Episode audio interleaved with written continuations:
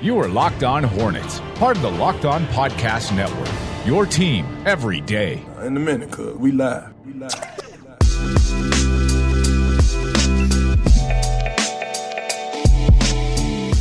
This is Locked On Hornets, presented by the Locked On Podcast Network. It's your team every day. It's the local experts on the number one daily sports podcast network. You can check us out all on Twitter. I'm at Walker Mail, Nada at Nada the Scribe, Doug at Doug Branson LOH, and you can find the show handle on most social media platforms at Locked On Hornets. No Doug today. He continues to travel like a madman. So this will be his third trip in just what, two weeks' time? Yeah, him and the Hornets got something in common. they do.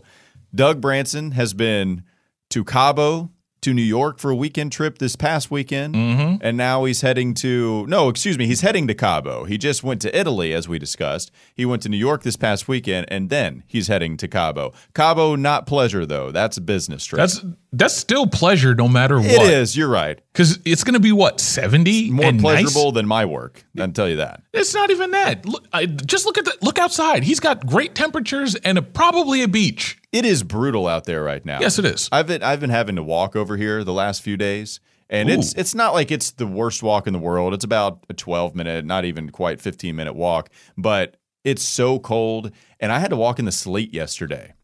Ooh. And you know what? These people down here are crazy, and I didn't realize that how well even as much as you see people complain about the cold, I was walking with my hat on and my hoodie on, scrunched up with both hands in my pockets to have zero skin ep- exposure except for my face to mm-hmm. the cold. And there are people with parka jackets, but they don't have their hood up. And there are people that I there's one person I saw running like a crazy person with no hood on. Can I no guess the race? With no toboggan. Yes, you can. You would be correct. Already. Done. It's done. You got it.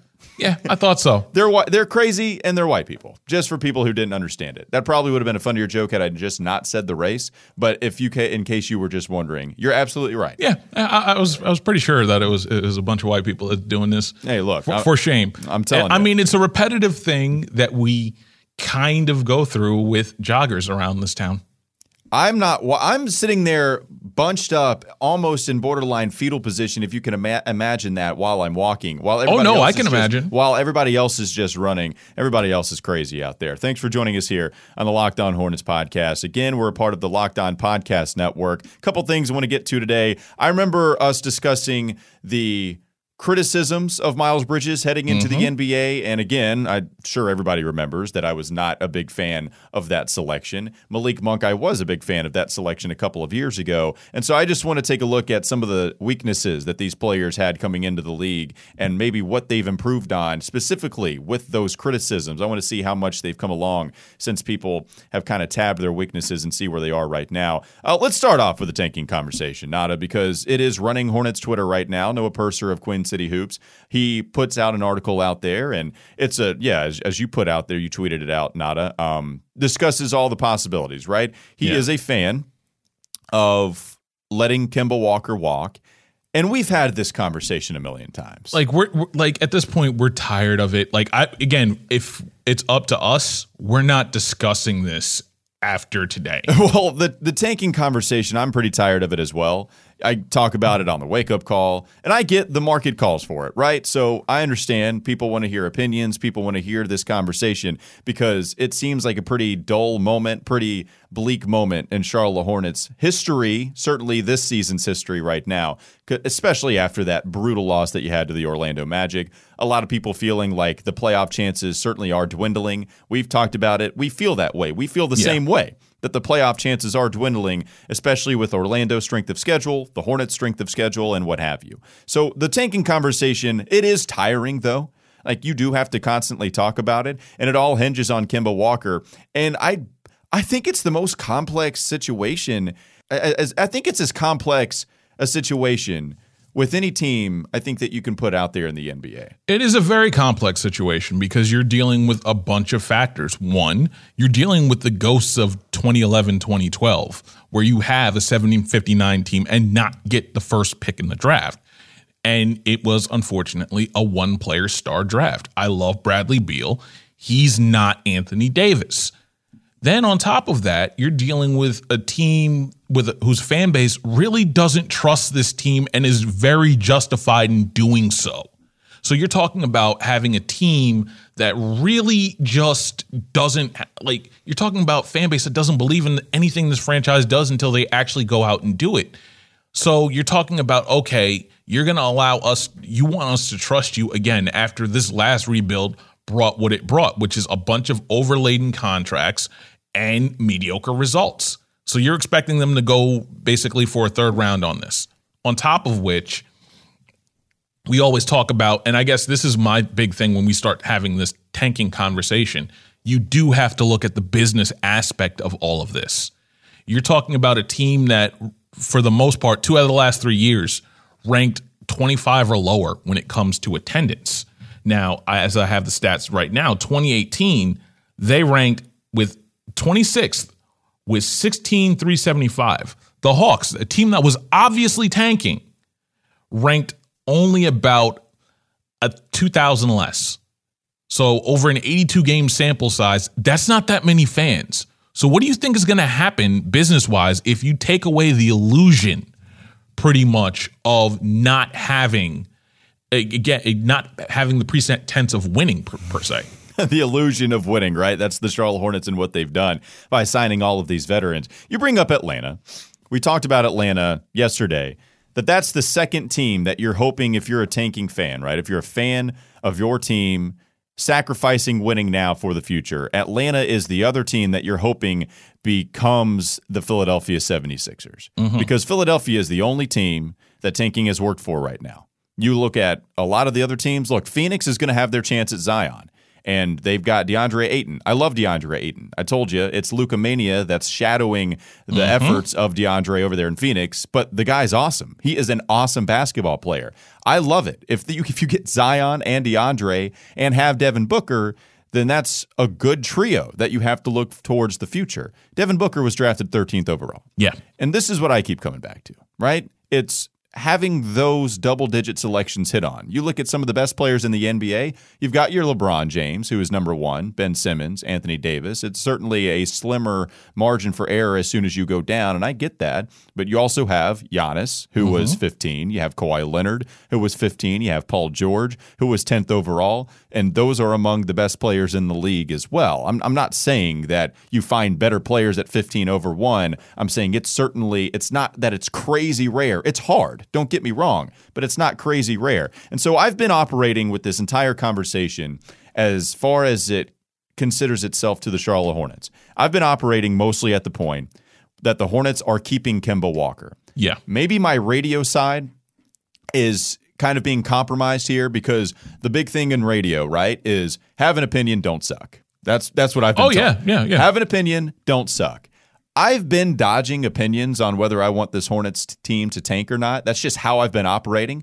And yeah. it take it or leave it, right? I can understand if you hate it. I can understand if you don't mind the conversation. I've just been begging the questions, right? As far as what I, have been operating just for my own health and talking about the Charlotte Hornets, I've been operating at the point that the Hornets are going to keep Kemba Walker. Mm-hmm. I was, I did have an opinion on trying to trade for Marc Gasol. If you were going to keep him, again, that's been my basis.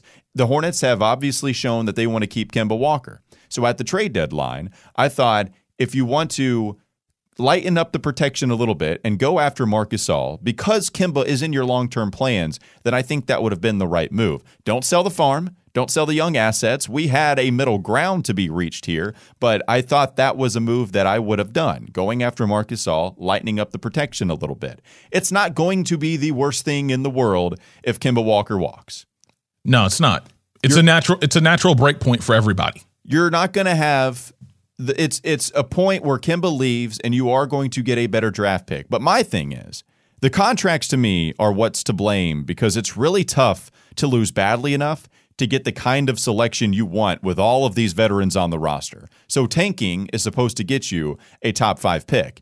Atlanta, we'll use as another example here. Atlanta is a good example of how in the hell are there four or five worst teams in the league worse than Atlanta? You know, that's a team that is tanking and we think that's going to be a product of tanking, but there are four teams worse than them. And so if you're looking to be that bad and get a fifth overall selection, okay, fifth is a good pick, but you're willing to go all through all that just to get the fifth overall selection. You know, I can see both sides of the argument, but to me, unless you're in the mix of being in that 14% for the three top picks, right? The three top, the 3 Mm-hmm. worst teams each have a 14% chance of landing the number one overall pick. And unless you're landing in that spot or at least in contention, I don't think the Hornets would have been in contention as bad to be as Phoenix and some of these other bad bottom dwelling Chicago teams like that.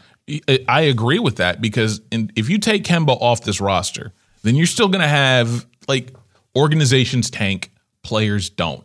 And the thing about, and I guess the misnomer about Atlanta, and I speak to Brad Rowland, who's locked, on, who's the host of Locked On Hawks and fellow dime writer, they're not really tanking. They're trying to develop, and there's a way to do that. And I think that's why Borrego was hired, just in, in the rare case that they did, in fact, try to get rid of Kemba Walker or they tried, tried to trade him if things were going to go that badly. But how the Hawks are doing this are doing this with a lot of young guys, but a lot, not a lot of big contracts and not a lot of guys, like you're saying. The, the only big contracts on that team is Bazemore and what was Jeremy Lin. Otherwise, you're dealing with young guys and guys like Dewayne Dedmon, guys that are looking to make impacts. That's a completely different roster than one that we have right now. It's just, it, it's just, if you let Kemba go, if you would have traded him, right? If this organization would have gone with the aspiration of reloading, trading him, getting as many assets as you possibly can, and flipping that into a tank job, then fine. I would have been happy with the assets, and it would have sucked to see Kemba go, but it would have been better for the future of this team. Whatever, I, I would have been okay with that. I thought that there were some problems, just as there, as there is with tanking, but I, I would have been fine. Now, what you've done is, is Mitch Kupchak has shown, right? If he didn't want to trade him as soon as he got this job, if there were no intentions of Kemba Walker getting traded, right? That everybody sought after Kemba at the deadline, said, hey, is there anything happening here? Mitch Kupchak shut him down. That means they are going to go after Kemba Walker. It, it would make zero sense if you shut down people at the trade deadline and even in the offseason trying to trade for Kemba just to let him walk this summer. No, it doesn't. So we it's ha- lunacy. right. So we have to operate with Mitch Kupchak wanting to keep Kemba Walker here. Letting him walk, I don't think is here anymore because letting him walk would have been the same thing as trading him, except now you're not going to get any assets. So if we want to clown that move, if we want to criticize that, then fine. But they are going to stick with with Kemba Walker here. So I think the best thing to do would have been to get a Marc Gasol at that point and then operate as trying to make the playoffs. And now we're trying to ask: Is is it the worst thing in the world if they miss the playoffs? Sure, you get a better pick, but No, I actually think it. Do, I think it is. What I would say though is that this is a credibility issue at this point with this team. That's where they're at. Their entire like Mitch's credibility. They've the only thing that's been coming out of that building has been playoffs or bust. Pretty much for what since they've been there, playoffs or bust. Borrego said it, playoffs or bust. Jordan said it, playoffs or bust. If you're trying to establish credibility that this is a new day, then you have to you have to make the playoffs. Like anything less than a playoff appearance. And we've talked about it yesterday. There's a significant financial difference, and that matters for one of the poorer billionaires. And I understand that's an oxymoron, poor billionaires, but one of the like lower revenue generating franchises, that matters more than the 13th, the 14th pick in the draft. That matters a lot. And I don't think we pay attention to that nearly enough when we start talking about tanking and things like that. So there's a lot on the line for this team going forward in terms of credibility because if they don't, then you're going back to the days, and I know you remember this, Walker, where Gerald Wallace was traded out of the building after he was told, no, we're not trading you at all. And remember that kind of riff. And a lot of those fans that left when Ge- Gerald Wallace got traded haven't been back since. Yeah, and having the chance, thinking that tanking is the only way out of this, it is going to be tough to get a second star out of Kemba Walker. But having tanking, thinking that tanking is the only way out of this, I disagree with that because what you could do, right, is you could keep Kemba Walker, you could sign him to the long term deal, and then just wait. Is the waiting game? That's something that nobody's talking about. It's either you sell or you buy. That's the only thing that people are. What if you just? What if you just chill? You know, like what if you just? What if you? Of course, you're buying Kemba, but what if you just wait and then you? Wait, can- wait, wait. Are you are you trying to take a nuanced take on this thing? I, I'm telling you that. What if you just pay Kemba Walker's money. Mm-hmm. It's it, and I I think that is risky. Don't get me wrong. It, you, we've seen John Wall and how badly that's ended up for Washington. I get all that, but let's say that you pay Kemba Walker and then you don't and you just have to wait for these contracts to continue to go out, right? Yes. So Marvin, he's only got one more year left if he opts in. I don't think he's going to opt out and then try to take a longer deal. So assuming he opts in, mm-hmm. you have one more year left on his. You have one more year left on Bismack. You have one more year left on MKG. So you're getting 40 million cleared once Kemba once the the season is over. So if you wait and then you have Kemba Walker as your all star, and then you have a lot more cap space, maybe you can end up like a team we've talked about, maybe like the Indiana Pacers or one of these other small market teams. Maybe you end up like a Portland. I understand that they have two stars, where CJ McCollum has even had a bad year this year, but maybe you end up like a team that can put together the right pieces through free agency, and also you still have your first round draft pick, and eventually it always comes down to hitting on your draft picks, whether it's late. Look at Denver. I don't think Denver went through this huge tank job when they traded Carmelo Anthony. They got back veterans. They got back Wilson Chandler. They got back They made the playoffs. Danilo Gallinari when they traded Carmelo Anthony. But you know what? Later on, very late on, they hit on Nikola Jokic. And Nikola Jokic was a second round pick. All it, it takes hitting on these later guys, whether it's 10th or later, it takes hitting on those guys. And the Charlotte Hornets have to find a way to do that, or else this is going to be the Charlotte Hornets that we constantly discuss. Let's take a quick break. We'll come back with more here on the Locked On Hornets podcast. I want to take a look at the guys they already drafted. I want to take a look at how Miles Bridges and Malik Monk have both gotten better during their small tenure with the Charlotte Hornets. It's LOH here on the Locked On Podcast Network. You are listening to the Locked On Hornets podcast.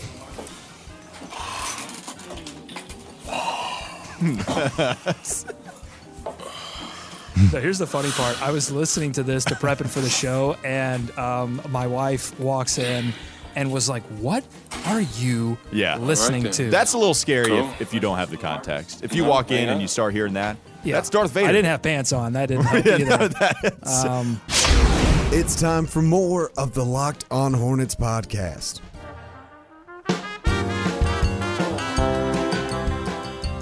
Please listen carefully.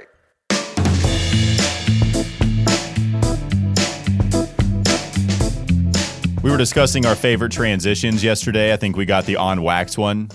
Like there's different subtleties that are that make each one of those transitions great. The on wax one is your seriousness is guys, I'm telling you, I apologize, but I just can't tell you on wax right now. I just can't do that. And you were so serious that we were going to be offended, that we were going to be angry that you couldn't tell us on wax, and Doug had no clue even what it meant. The subtlety in that one is at the beginning when we hear the LaMarcus Aldridge press conference. Yep. Doug's high pitched laugh at the beginning. Just as soon you hear it a million times doing the show, but the the high pitched Doug laugh that is so faint at the beginning of that drop. That's the one where that's the subtlety to that one that makes it so great. Uh, again, it's another Branson, classic Branson moment. It- like it- it, really is. D- Doug Branson's got him, man, and he comes up with all of those, and they're fan. They really are. I, I love those things. And there's more coming too. Apparently, oh, does Doug got some for us? Doug has some. uh, Like he's already picking new ones out. I know that much. All right, that'll be great. I can't wait to hear them. We're giving you daily Hornets talk in your podcast feed. We need you to show your support by joining our Patreon page for just as little as $1 a month. You'll be supporting the content that you depend on. Go to patreon.com slash LOH. I want to take a look at the young prospects the Charlotte Hornets already do have. A lot of people are looking ahead to maybe what you'll be selecting in the first round. Hornets look like they're going to be selecting right inside the lottery, right outside the lottery, right? It's going to be very 15, close. 16, yeah. They're, they're going to be teetering on whatever selection it's going to be 14, 15, 16, maybe 13, whatever. We're, we're going to see about the same selection, a couple of 11th overall pl- uh, picks that they've had so far. We'll see where the Hornets are picking. But I want to look at the past couple of 11th overall selections that they've had. Mm-hmm. Malik Monk, Miles Bridges. Of course, traded SGA for Miles Bridges, but you get the point. Yeah, technically Miles is 12. So you look at Miles Bridges. I want to talk about him first just because he's the most recent. So mm-hmm. I think one of the big criticisms about Miles Bridges heading into this season was his lack of trips to the free throw line. Because we talked about it. He doesn't go often. No. And that's a dude that was kind of a bull in college, and you see him. He's still got that body type, crazy athletic, but strong. You know, Yeah. it, it's somebody that is has a wide base. He's a big boy. Miles Exact- Bridges exactly. is. He's he's a three. He's a combo two, three, four. He's a classic wing. you would think with that comes a decent amount of free throw attempts. And you look at where Miles is right now on just personal fouls drawn. So you look up that stat, right? Just personal fouls drawn per 36 minutes. Miles Bridges with the Charlotte Hornets right now ranks 15th. Just in front of Dwayne Bacon and Joe Chealey, who have accomplished any kind of stat in that regard. Yikes! So for 36 minutes, and this is a guy, again, he's appeared in 55 games played. Miles Bridges only draws 1.4 fouls per, per 36 minutes. Now, it's not the world's perfect stat, but it's the best one we got, right? It's it's one where That's- you can go it's it's one where you can maybe if you go through per 100 possessions then there's loose ball fouls and stuff like that maybe make it inaccurate but per 36 minutes Miles Bridges is 15th on the team at 1.4 fouls drawn in that given time. You look at what he did in college, and I couldn't find a per fouls drawn stat when you just look at college, but we can look at his free throw attempts. And per 40 minutes, he only attempted four free throws a game with Michigan State. And we knew this, right? This is something that we already knew heading in. Per 100 possessions, Miles Bridges attempted six free throws, but per 40 minutes, Miles Bridges attempted 4.1. And that was each of the years that he was with Michigan State. You look at a guy, just comparing him like Malik, who is quite the opposite body build Yeah. of Miles Bridges. Miles Bridges, I feel like, eat, eats Malik Monks for breakfast. And so you have Malik Monk. His free throw attempts per game per 100 possessions, it was eight, and it was almost two more per 40 minutes. And that's a guy that's, again, he was attack, right? He would attack the glass. He would, uh, as far as the paint, I should say, he would attack the basket, but also he shot a lot of three pointers. He had 8.6 attempts from three per 40 minutes in college. So, and he was still getting two more attempts per game from the free throw line. Malik Monk is a guy that I don't think should be getting more fouls drawn than a Miles Bridges. So now you look at just some of the criticism that we had for Miles. Mm-hmm. It's a little bit more than half a season. We're two thirds of the way through the NBA season, but it doesn't seem like Miles has improved upon that part of his game as much. I would agree with that. The one thing I would point out with Miles, and this is something that I know me and you have discussed since the summer with Miles, his foot speed in terms of getting to the basket and attacking the basket, it's not great.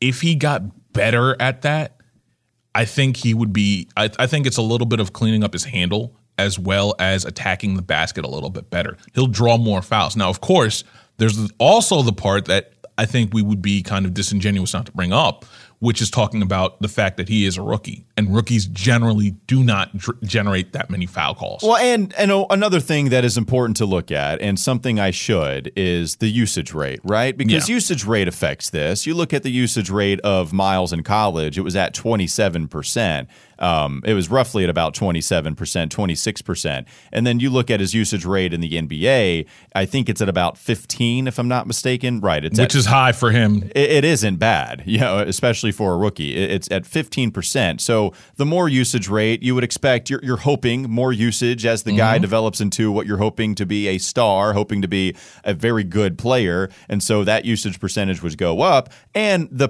fouls drawn would go up. But again, even at that rate, the, the fouls drawn per 36 minutes, even on a usage rate like that, being 15th on the team, eh, you would certainly like to see something a little bit better. Yeah, exactly. And the funny the funny thing about it is it's a lot of this is going to get cleaned up this summer, I'm pretty sure. Because he's going to probably do something similar to what Malik did last year.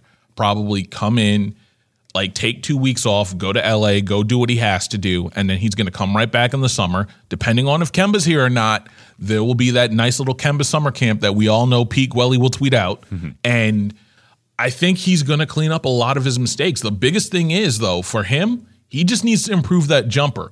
If he gets consistent from three, you're going to see that that foul number skyrocket because then the drive opens up for him a little bit more. Yeah. Then the passes open up for him a little more. Then he can attack the basket better. A lot of this is going to be figured out and handled when it comes to his jump shot. And once he gets that cleaned up, I think it'll open up his game a whole lot more. One stat I want to look at for both of these guys defense is a very tough thing to measure, right? Yes. Especially just statistically. There's no stat that is absolutely perfect in measuring defense, especially when you get them dwindled down by trying to look at their stats in college in measuring defense. But it seems like the box plus minus, that is one that is regularly lose, used, I should say, by a lot of people. So you look at Miles Bridges, his defensive box plus minus in college, it ranked at a 4.1. It was almost a five his freshman year, and it was almost uh, four. It was a three and a half in his sophomore year. And you look at what he's done in the NBA, I think just the eye test here, more using it, you can look at what he's done in the NBA. His defensive box plus minus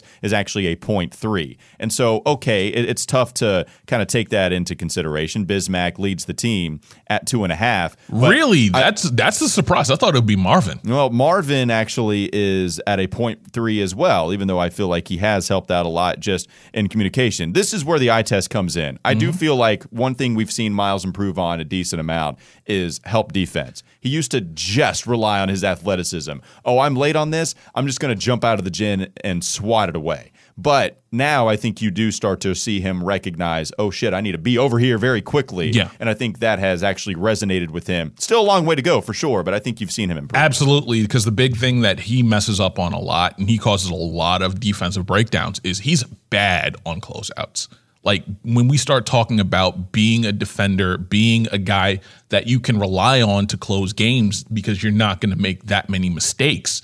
He's got to get better at closeouts because there are a lot of times he'll take the wrong angle on a closeout, guard will go right by him because again, his foot speed on defense is probably worse than his foot speed on offense. And when he when they blow right by him, it's a breakdown and usually leads to penetrate and kick for an open three because you have so many defensive liabilities out there.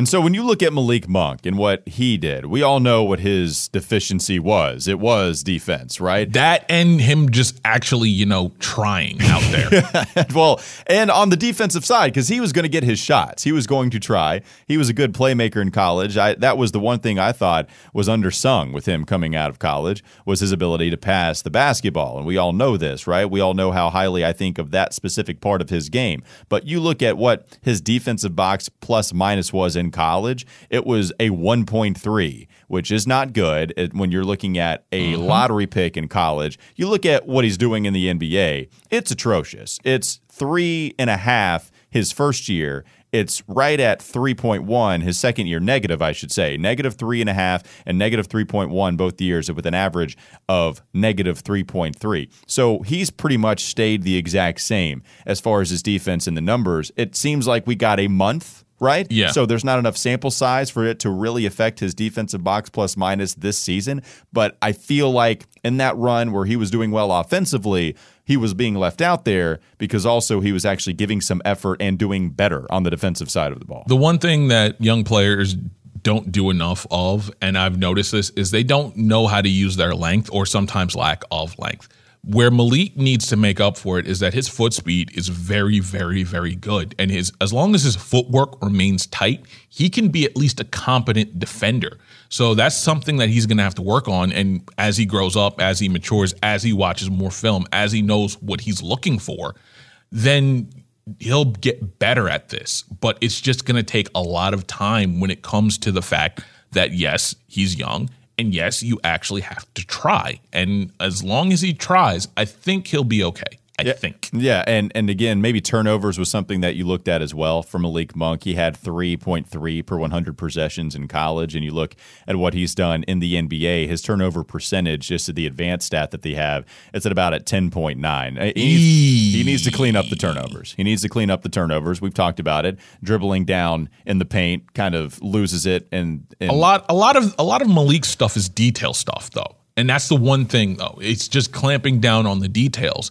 And if he ever clamps down on the details, he'll at least be a start a solid rotation guy. Right. right now he's a liability. All right, we'll take a quick break and we'll come back with a third segment. Thought it would be interesting to take a look at just how those guys have improved in areas that we were questioning heading in to the NBA. And we'll talk about some things that maybe you can look forward to with Kemba Walker before he leaves us this offseason if you are about that life. It's the Locked On Hornets podcast on the Locked On Podcast Network.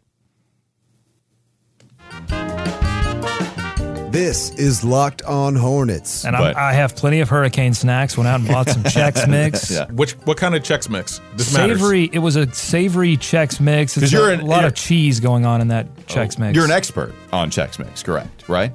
Well, on I, just I'm, trail mix? I'm very particular about my trail mix. I'm What not as aren't you particular, particular about, my about? check Chex Mix. It's time for more of the Locked On Hornets podcast.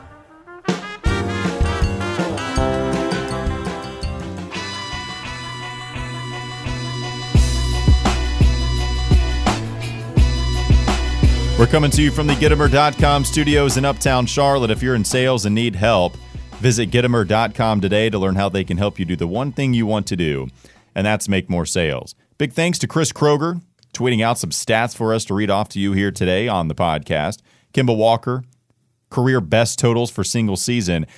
Chris Kroger actually lets us know what he needs to surpass some of his career best totals with about 25 games left to go in the NBA season. So he needs 1,830 points to surpass his career best, and that would mean he averages 16 and a half points per game the rest of the way, going to get it. Yeah, that, that's light work. So Kemba Walker is going to surpass that. The assist is going to be tough. I don't think he's going to get this one, especially with the Hornets needing to depend on Kemba Walker scoring the basketball. He could always play the right way. He could, like he did in the All Star game, but Doug Branson would have an objection to that. So now you can look at the assist. He needs 471. That's going to be a little over six assists that he needs per game. Needs 152 total to pass that. I don't think he's going to be able to get it. Nah, he's not getting that one. The rebounds one though, like he's gonna is, uh, average a whole bunch of really high marks. Granted, in a free agency year, which is exactly when you want to do it. So props to Kemba for securing the bag on this one.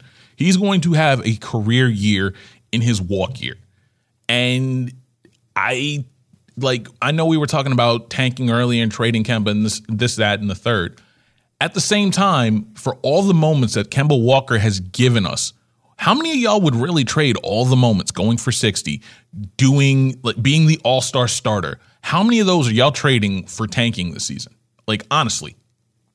Again, you can hit me up on Twitter. I won't even block and argue with you. on Yeah, you've been nice on Twitter. You've done a couple of nice things on Twitter here recently. I don't know. Is somebody running your account? I don't think that's. no, I don't have ever. that. I don't have that kind of money. Come Uh, on, well. I, I think somebody might have hacked your account just to lead you on and make sure that people deem you a nicer person. You've been better on Charlotte Hornets Twitter. I'm trying to be nice. I am trying a new approach. I'm trying to spread the love. That's what I'm trying to do right now. Kemba Walker needs 109 to beat his personal best of 357. That would be 4.3 rebounds per game. That's certainly attainable That is for Kemba Walker.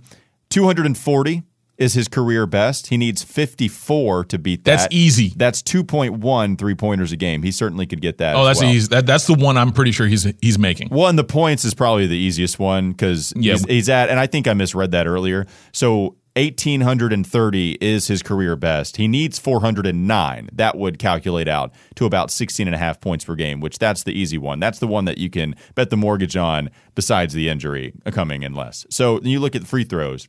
371 is his career best. He needs 119, so that's at about 4.8 free throws per game, and that seems certainly doable for Kemba. It certainly looks like he was going to get that one. He's going to get that one as well. We are seeing a special season from a special Charlotte Hornets basketball player. He is going to go down. Mm-hmm. He already is, but he's certainly he's going to make it to where there's not even a question, right? That it's Kemba Walker. People will still try to argue. I Trust don't, me. I don't think so. I, I don't. I don't know if they'll have a leg to stand on. And I like. I think Kemba Walker is the best. You mm-hmm. heard the fantastic thirty top thirty Hornets list of all time earlier this season before it started, and I had Kemba Walker as the number one guy. And I feel like most people had come around to it. But if you still wanted to argue something, like maybe you had a leg to stand on, but I don't think Kemba Walker is going to give you anything after this season. And certainly if he resigns, there's no One can hope that they don't give us anything to argue. Like I can just at this point, it's been over. It's been over ever since he did that against LeBron and them and scored, got the record.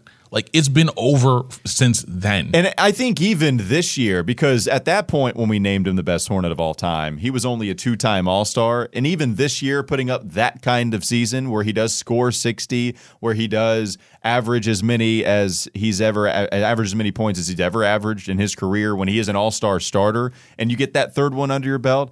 I think that solidifies it as much as anything because that's a big accolade that you look at for best Charlotte Hornets of all time. The postseason success, it's just not there, and it's but not going to come again, again. Who's got the postseason success as a Charlotte Hornet? Yeah, really it- think about that. It's nobody outside of the second round. I'm with you, and so that's why it's not. I mean, if if there was a time where, let's say, a Zoe led them to the Eastern Conference Finals, then maybe you would have a better argument. But you're right, nobody has done that. There's not a whole lot of history. Certainly, going deep into the playoffs, Kemba Walker has been the best basketball player in franchise history, and we're seeing his best season. That's pretty cool. And if we're keeping the buck, if we're talking about postseason success, remember Kemba Walker showed up for that game six, the, the purple shirt guy game. No one else really did outside of Al Jefferson. His teammates failed him. Constant narrative. Uh, the only thing I wish is that purple shirt guy did not show up for that game. All right, thanks for listening to Locked On Hornets here on the Locked On Podcast Network. You can follow us on Twitter and Instagram at Locked On Hornets, and you can subscribe to us on Apple Podcast, Stitcher, Overcast, wherever you get your podcast. Just search Locked On Hornets. We'll be back with you tomorrow.